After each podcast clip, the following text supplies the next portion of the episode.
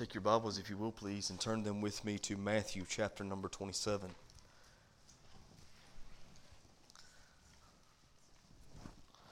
I'm a music lover. I love good music, and um, so very thankful for the Lord's blessing in giving us folks that are so talented to play and sing and lead us into the presence of God through praise and worship. It's such a blessing. Thank you all for that. Truly appreciate you. Um, I really love all types of music. Some of them I, I don't listen to um, like I used to listen to them with the same passion and fervor, but there are a lot of music that I like. I like country music, I always have. I grew up on it. And there may be some debate on the greatest country singer of all time. But in my mind, in my opinion, there is no debate on the greatest country group of all time. Who said it? Alabama. there you go. I, I, don't think there's a whole lot of debate on that. I, like I said, at least not in my mind, and I'm what, from what I've already heard in the minds of others. And so, yeah, I think Alabama, by all um, accounts, is the greatest country band that's ever been. I mean, you just got to look at the numbers to see really where they're at. They had 41 number one songs. 41, think about that. 41 hits that rose to the top of the country charts. It's amazing the career they had. Great music, great music. You remember some of the songs. Y'all remember Dixieland Delight? That's my favorite. I love Dixieland Delight. Whitetail buck deer munching on clover, red-tailed hawk sitting on a limb, chubby old groundhog, croaking bullfrog, free as a feeling in the wind. Y'all remember that? What about um, what about Tennessee River? I, that one got me going. I like Tennessee River. Tennessee River and what? A mountain man. We get together every time we can. I love that song. What about Song of the South? That's a good one. Sweet potato pie and I shut my mouth. That's good stuff. Let me give you my probably my all-time favorite though. I really love this one. Uh, Love in the First Degree. Do y'all remember that one? I love that one. I, what I want to do this morning I'm going to begin a line in that song and I want you to finish it, all right? Are you ready? I'm guilty of love in the first degree. Yeah, we all know that. Now, you say, Brother, what in the world does that have to do with the message this morning? Well, it has a lot to do with it. See, what I'm submitting to you this morning is that Jesus is guilty of love in the first degree as far as you're concerned. He truly is he was on trial for a lot of things. He was on trial for uh, being someone who was trying to take the place of Caesar as king. And so uh, a lot of people say, well, he, because he's claiming himself to be king, that means he's coming against Caesar. So he needs to be tried and convicted. Some people said that uh, he was a liar. Some people said a lot of things about Jesus, and they put him on trial for it. But the only thing he was guilty of is loving you and loving me. That's all. He went through a mockery of a trial and was convicted, and then he even, he, he even died because of his conviction. But the truth is, he was innocent, dying for my sin and dying for your sin. This morning, we're going to look in Matthew 27 at what that means for us. But before we do, let's go to the Lord in prayer. Father, we love you.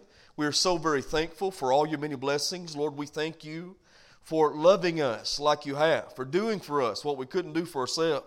And I'm asking you right now this morning, Lord, that you would again help us to be what you've called us to be, to do what you've called us to do. Lord, you know I am nothing. I know I am nothing, but I know that through you, by your power, we can do all things. Not in who we are, but in who you are. And Lord, I'm asking now that again you would Move me behind the cross and use me. May I, pre- may I preach as a dying man to dying people. Because, Lord, that's what we all are. I pray this in Jesus' name. Amen. This morning we continue on our road to the cross. We're leading right up to Easter when we celebrate the fact that Jesus finished the redemptive plan for all mankind at the cross. He was buried, then he overcame death, hell, and the grave. Can you say amen? We'll talk all about that next week. But right now, we're still on the road to the cross, and we find ourselves now uh, before Pilate. And, and Jesus before Pilate, and Pilate giving the sentence of Jesus to being put to death. And so that's what I want to look at this morning.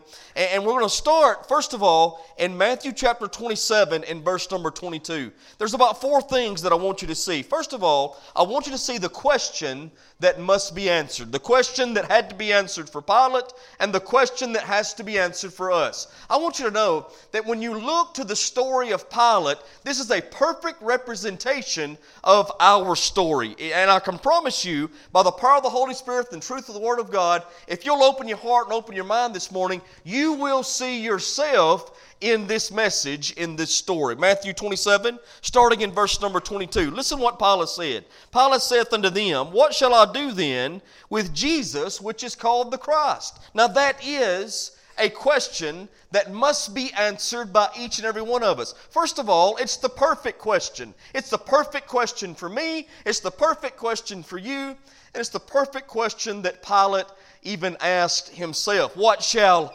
I do? What shall I do with Jesus? And listen to me, folks. I want you to know if you get this question right, well, then all is right. But if you get this question wrong, well, all is wrong. So, this is a perfect question for you. It's a perfect question for me. And it's a question that I must answer and you must answer. That's my next point. Not only I want you to see it's a perfect question, but it's also a very personal question. What does Pilate say? What shall I do? What shall I do? Now, there's some of you here this morning who would like to answer that question for someone else. I know that there are parents and grandparents, loved ones who are praying for those who are lost in their family, and, and they would love to answer for someone else as to who Jesus is. But the truth is, we can't do that, can we? Pilate can't answer for someone else, and Really, nobody else can answer for Pilate. It's a personal question that he has to deal with. What shall I do? Now, listen to me, folks. It's a per- personal question that you must answer. I can't answer for you as your pastor. You can't answer for me. You can't answer for your mama, and your mama can't answer for you. I, years ago, I was talking to a man about Jesus, sharing my faith uh, with him and what Christ had done in my life and what the gospel means for all of us. And over and over again, he kept saying, Now, my mama was a, a great woman of God. She read the Bible seven times. And, and I said, Man, that's great. I, it sounded like you were, were raised by a good mama. And they would go on talking about the Lord. And he'd get a little bit further into it, and, and he'd say, You know what? My mama was a good Christian woman, and boy, she taught us right. And she read through the Bible about seven times. And I, man, that's great. I'm so glad that your mama was a good Christian woman. And, and then we'd go a little further, and three times during that conversation, he told me that his mama had read through the Bible seven times, and she was such a good Christian woman. Now, nothing wrong with that. I'm glad his mama was a good Christian woman. But how do you know God has no grandkids? You will never be saved because of your mama's faith. And you'll never be saved because of your daddy's faith. You have to make a personal decision to trust in Jesus. Listen, it's about what you do with Jesus. It's about what I do with Jesus. It's a personal question that no one else can answer. But now listen, this is also a question with purpose. It's a question with purpose because, listen, what I want to do for you this morning is just what happens with Pilate. I want to put Jesus right in front of you. I want to give you the truth of who Jesus is and what he has done. And then you must make your decision and answer your own personal question what are you going to do with it? You say, Well, Brother Israel, I want to tell you, I'm not going to make a decision today. Well, yeah, you really will. All of us in this room this morning will make a decision on what we do with Christ. We will. Whether you accept Christ or you reject Christ, we will all make a decision. Matthew chapter 12 and verse number 30, Jesus says it like this He that is not with me is against me. When you get a hold of the truth of who Jesus is and what Christ has done for you, and you come face to face with Christ and you answer your question, if you choose to reject Him, well, then you've made a choice. If you choose to accept him, then you've made a choice. And truly, that is the question that Pilate had to answer and the question that we have to. It's a question with purpose. You'll see here as we read through, Jesus was certainly on trial before Pontius Pilate, but if you look deeper, you're going to find out that Pilate was really on trial before Jesus. The one that's in control of this whole situation is Christ. And that's what always amazes me about the truth of the cross that is written down on the pages of Scripture. Not only do I want you to see the question that must be answered, but I want you to see Pilate's privileges and what he knew concerning Christ. First of all, Pilate was confronted face to face with the Lord Jesus Christ. How many of you know Pilate knew of Jesus before Jesus came to Pilate? There's no doubt about it. You must remember that Pilate was the procurator uh, of, of the, the, the region of Judea for the Roman Empire. He was the head man in charge. I mean, he said what was supposed to happen and what wasn't going to happen as far as Judea went. And Pilate had heard of this peasant preacher who was preaching about the kingdom of God and performing miracles every, everywhere he went. But now he didn't just hear about Jesus. Now Jesus is right there before him face to face. He was confronted with Christ. Can I say something to you? Do you know that Jesus is right here in this place today? Do you know He's even closer than your next breath? Do you know He's not hiding from you? Listen, this morning we all truly are confronted with the same Christ, the same Jesus. But not only was Pilate confronted with Jesus, he was also confronted with his conscience. And this is something that, that I, I want you to see here that, that's amazing. He was convicted concerning Jesus. And that's amazing to me. He was convicted concerning who Christ was. I mean, he really knew. Look in Matthew 27 and back up to verse number 18. Look what he says when Jesus is brought to him. Matthew 27, the 18th verse, for he knew that for envy they had all delivered him. Now, what did Pilate know? He knew that all these charges that were made up against Jesus were just that. They were trumped up, made up charges. And he knew the real reason that the Jews brought Jesus to Pilate so that he could be persecuted and prosecuted was so that uh, they could have the power that they had always wanted and keep the power that they had. And so he said, It's for envy they've brought Jesus to me. That's what Pilate knew. His own conscience brought conviction concerning Christ. Now, let me tell you something. I believe with everything in me this morning that Jesus is the light who lights the heart of every man in all the world. Let me tell you why I say that. John chapter 1 and verse number 9. Look what the Bible says there, brothers. If you will, please put that on the screen for me. He says this and of his fullness have, excuse me, that was the true light which lighteth every man, watch this now, that comes into the world. I want you to know that our own conscience truly declares who Jesus is, just like Pilate's did. And if you're honest with yourself this morning, you know deep down that Jesus is the Son of God. You know deep down that Jesus is exactly who he claims to be. Why? Because he's the light that lights every man. The Jesus or Pilate was convicted concerning Jesus because of his conscience. But now let me tell you something else. Pilate was convicted concerning Jesus because some very strong words were spoken unto him. Very strong words. Let's look at it. Let's look at what your Bible says. And I, I, love this right here. First of all, his conscience speaks. He says in verse 18, it was for envy that the Jews brought Jesus before him. But not only did his conscience speak to him, somebody that was very close to him spoke to Pilate. His wife. Look at verse number 19. Watch what the Bible says there. When he was set down on the judgment seat, his wife sent unto him, saying, Have thou nothing to do with that just man, for I have suffered many things this day in a dream because of him. Let me tell you how gracious and how good God truly is.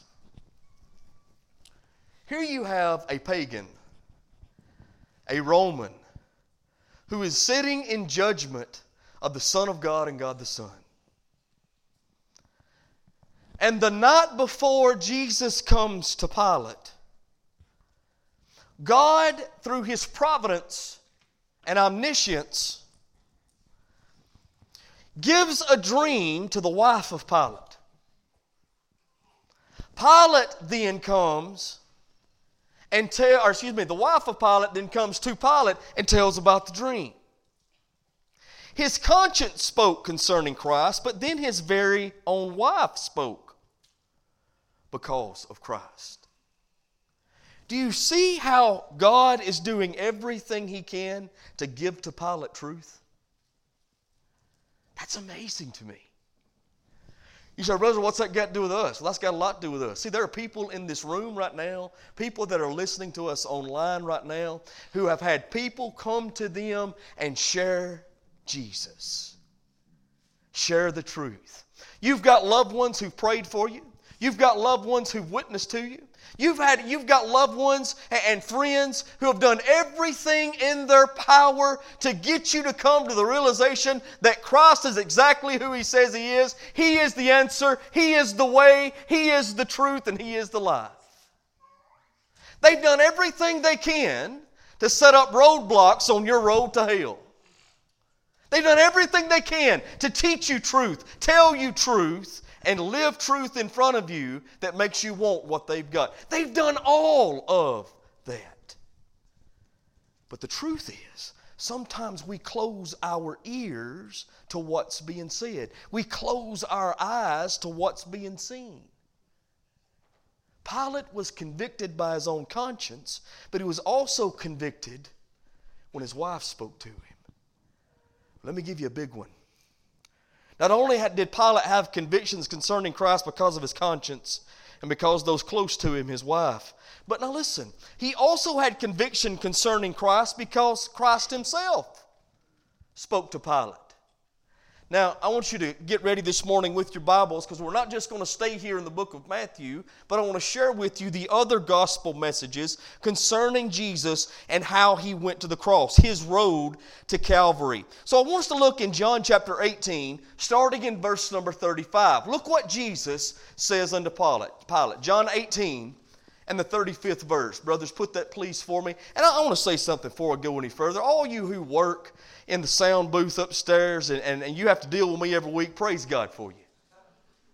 I just spit stuff out all the time. I never give these guys anything, and they just go right to it, and, and they do it, uh, do it well. I'm so thankful for all of you who work in that. But, but look what it says there, John 18, verse number 35. Pilate answered, Am I a Jew? Thine own nation and the chief priests have delivered thee unto me. What hast thou done? Look at verse 36. Jesus answered, My kingdom is not of this world. If my kingdom were of this world, then would my servants fight, that I should not be delivered to the Jews. But now is my kingdom not from hence. Pilate therefore said unto him, Art thou a king then? Jesus answered, Thou sayest that I am a king. To this end was I born, and for this cause came I into the world, that I should bear witness of the truth. Everyone that is of the truth hears my voice. If you believe it, say amen. Notice something right here. And this is something that, I, that I've noticed time and time again throughout the gospel messages. Anytime someone sincerely asks Jesus a question concerning the kingdom or the king himself, Jesus answered back with the utmost sincerity and gave that person the truth they were seeking. However, anytime someone asks Jesus, not for the purpose of really knowing the truth, but for the purpose of tripping him up, many times Jesus would just answer their question with another question. You ever notice that? Go back and read how he dealt with the Pharisees who were always trying to trip him up, who were always trying to catch him in something who didn't really want to know the truth, but were just trying to hinder what God was doing through His Son on planet Earth. And so, what happened, Jesus would always just kind of answer them with the question and leave them more confused than when they started. I'm telling you, Jesus is cooler than the other side of the pillow, brothers and sisters. It's amazing how he does that. But when you've got someone who really wants to know, Jesus answers the question with sincerity. And that's what he does right here with Pilate. He says, Look, that's why I came. I am the king. I do have a kingdom. My kingdom is not of this world. If it was, my servant would fight, but it's not of this world. I came to bear witness of the truth, and the truth is what I'm giving you, is what I have been given. So Jesus gave Pilate truth that Pilate was seeking for. Now, let me tell you something, folks. What we're reading right now in the pages of Scripture, I would take it no more seriously than if Jesus Himself was standing before you and speaking this truth to you. I believe the Bible is the absolute truth of the Word of God. I believe your Bible is God breathed. Can you say amen? I believe it's inspired by God Himself, written down by God's men, and given to us to share with us truth that will change our lives and eternity. I want you to know this morning you have been confronted with the words of Jesus saying who he is. Your conscience will give you convictions concerning Christ. Maybe that's happening right now. Maybe God the Holy Spirit is convicting your heart, letting you know your need for a Savior. Listen, people will give you truth concerning Christ, those that are close to you. That happens a lot. Maybe that's happening right now. Maybe you're getting a hold of truth that will change your life. And let me tell you something Jesus Himself will give you truth that will change your life. Pilate's convictions concerning Christ was based upon some very strong voices. So is ours. Would you agree? Pilate had a decision to make. Not only do I want you to see a que- the question that must be answered, not only do I want you to see Pilate's the great um, conviction that he had concerning the Lord Jesus, the privilege he had of being confronted with Jesus. But I also want you this morning to see that for you to see the, the, the pressure that Pilate was under because the pressure here was great. Mark chapter number 15. And also look at verse number 15. First of all, you need to see the pressure of public opinion. Amen. Look what the Bible tells us. Mark 15 15. After so Pilate, willing con- to content the people, everybody underline that verse in your Bible right there at the beginning. And so Pilate, willing to content the people, released Barabbas unto them and delivered Jesus when he had scourged him to be crucified. So let me ask you something. Why did, Je- why did Pilate deliver Jesus to the people? Why did Pilate declare Jesus guilty and let Barabbas go free and put him on a cross? The Bible says he did it because of the pressure of public opinion.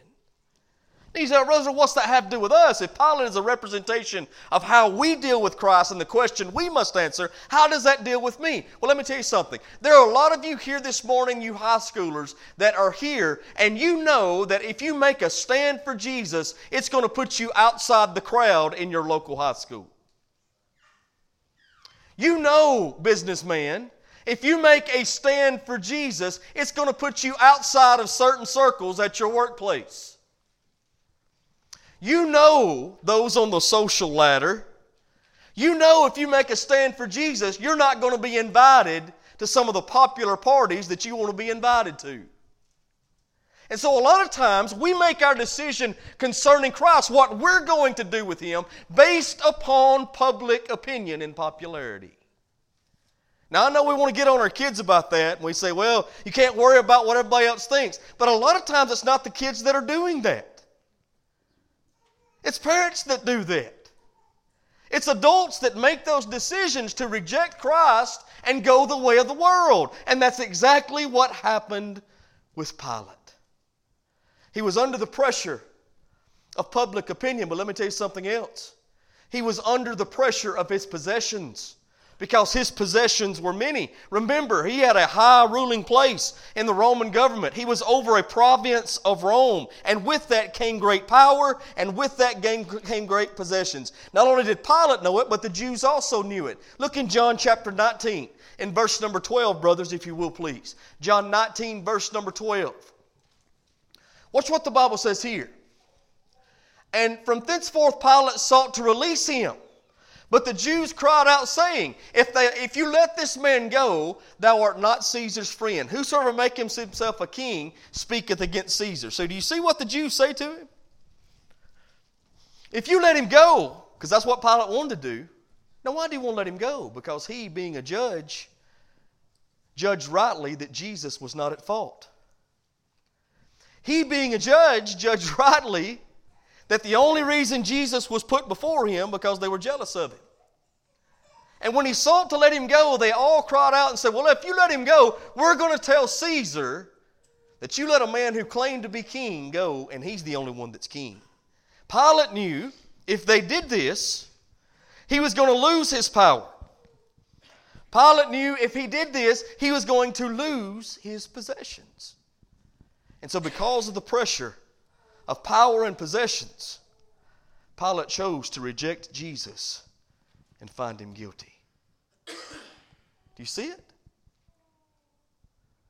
Pilate was under a lot of pressure, a press, pressure to make a decision. And, folks, I hope and pray this morning you're under some pressure. I hope the hound of heaven is on your trail. I hope God is bringing conviction to your heart, conviction through your conscience, conviction through the spoken word of others, conviction from God the Holy Spirit, Christ Himself, working in your life, even at this moment. We need to see Pilate's pressures that he was under because that's the same pressures that we too find ourselves under when making our decision and answering our question what are we going to do with Jesus? But also, I want you to see Pilate's pandering. You, you know what pandering is. If you have any interest in politics, you certainly know what pandering is. It's flip flopping, it's doing what's popular depending on the crowd you're speaking to or you're around. Right? Not really standing strong, but just kind of being a middle of the road type guy. That's what Pilate tried to do. Let me tell you how he tried to do it. First of all, Pilate tried to do it by simply admiring Jesus. Let me give you some scripture. Look what it says in Luke, in Luke's account of the crucifixion. Luke 23, verses 14 through 15. Brothers, put that on the screen. Luke 23, verses 14 and verse number 15. He said unto them, Ye have brought this man unto me as one that perverteth the people, and behold, having examined him, have found in no fault in this man, touching those things whereof you accuse him. So, really, what Pilate's saying is, Look, you brought him to me for no reason. This man has not done the things that you said he's done. Look at the 15th verse. No, nor yet Herod, for I sent to him, and lo, nothing worthy of death is done unto him. Jesus has done nothing worthy of death. As a matter of fact, I really admire this man because he's told me the truth, is what he's saying. Years ago, I read something that Leonard Ravenhill said. If you get a chance to read anything that Leonard Ravenhill wrote, then read it. One of the greatest preachers that I've ever read. I, I love Leonard Ravenhill. But he said, when it comes to Christ, you can't just tip your hat to him. You can't just admire him as a good teacher.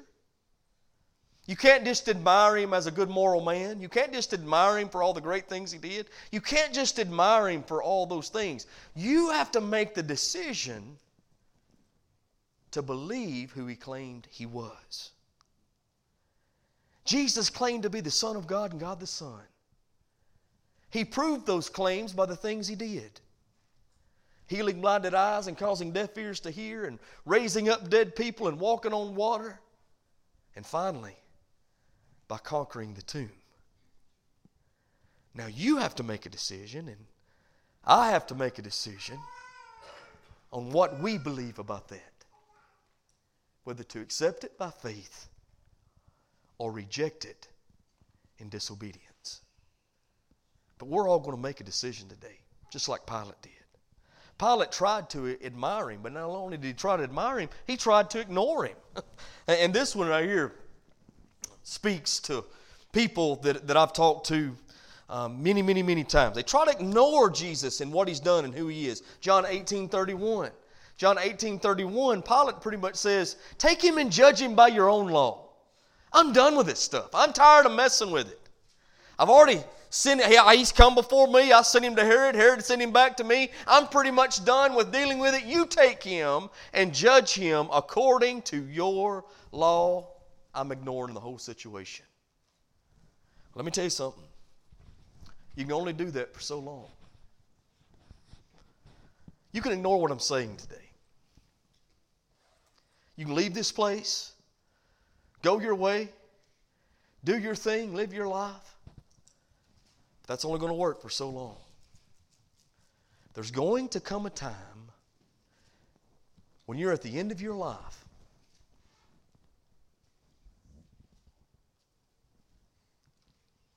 and you know there's going to be an end to my life. And there's going to be an end to your life. There's going to come a time when you close your eyes in death and you will no longer be able to ignore who Jesus is, what he's done.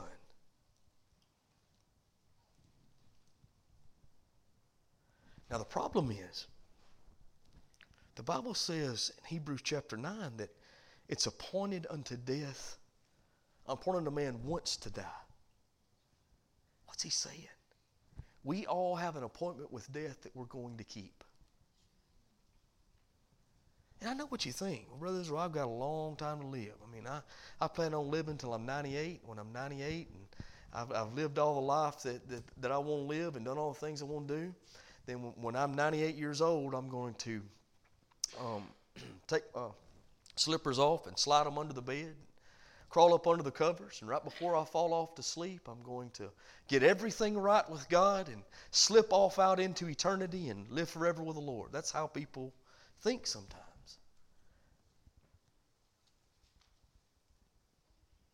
Now, listen to me. You don't have to be 98 to leave this walk of life. It can happen at 58, or 38, or 28, or 18, or 8. You don't know when that appointment's coming. Heed the warning today. Stop ignoring Jesus. Stop just admiring Jesus and trust in Jesus. Go back to Matthew 27 and we're done.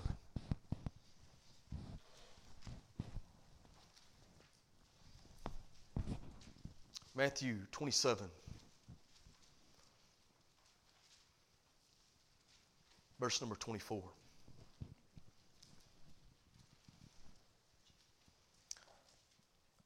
When Pilate saw that he could prevail nothing, but that rather a tumult was made, he took water washed his hands before the multitude, saying, I am innocent of the blood of this just person. See ye to it. Pilate made his decision on what he would do with Jesus. He pronounced judgment, pronounced Jesus guilty, washed his hands of the whole thing, and says, I'm done with it. Now, the problem is, Pilate left there that day with clean hands and a dirty soul. And by all accounts, there was never a time that Pilate trusted in the Savior. And so in today, in, today in hell, he lifts up his eyes. Are you hearing me? There's a decision he had to make, a question he had to answer. There's a decision you've got to make and a question you've got to answer. A decision I have to make. A decision I have to answer. Now, listen though, your decision My decision has consequences. For those who trust in Jesus, the Bible said, For God so loved the world that he gave his only begotten Son, that whosoever believes in him shall not perish, but have everlasting life.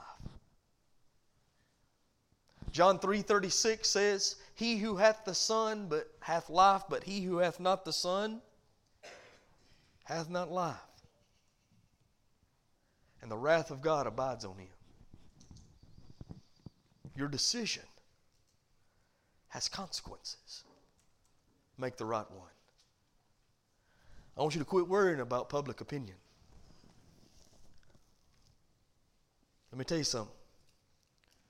The people that you are so worried about offending, the people that you want so much to be involved with, they didn't die for you.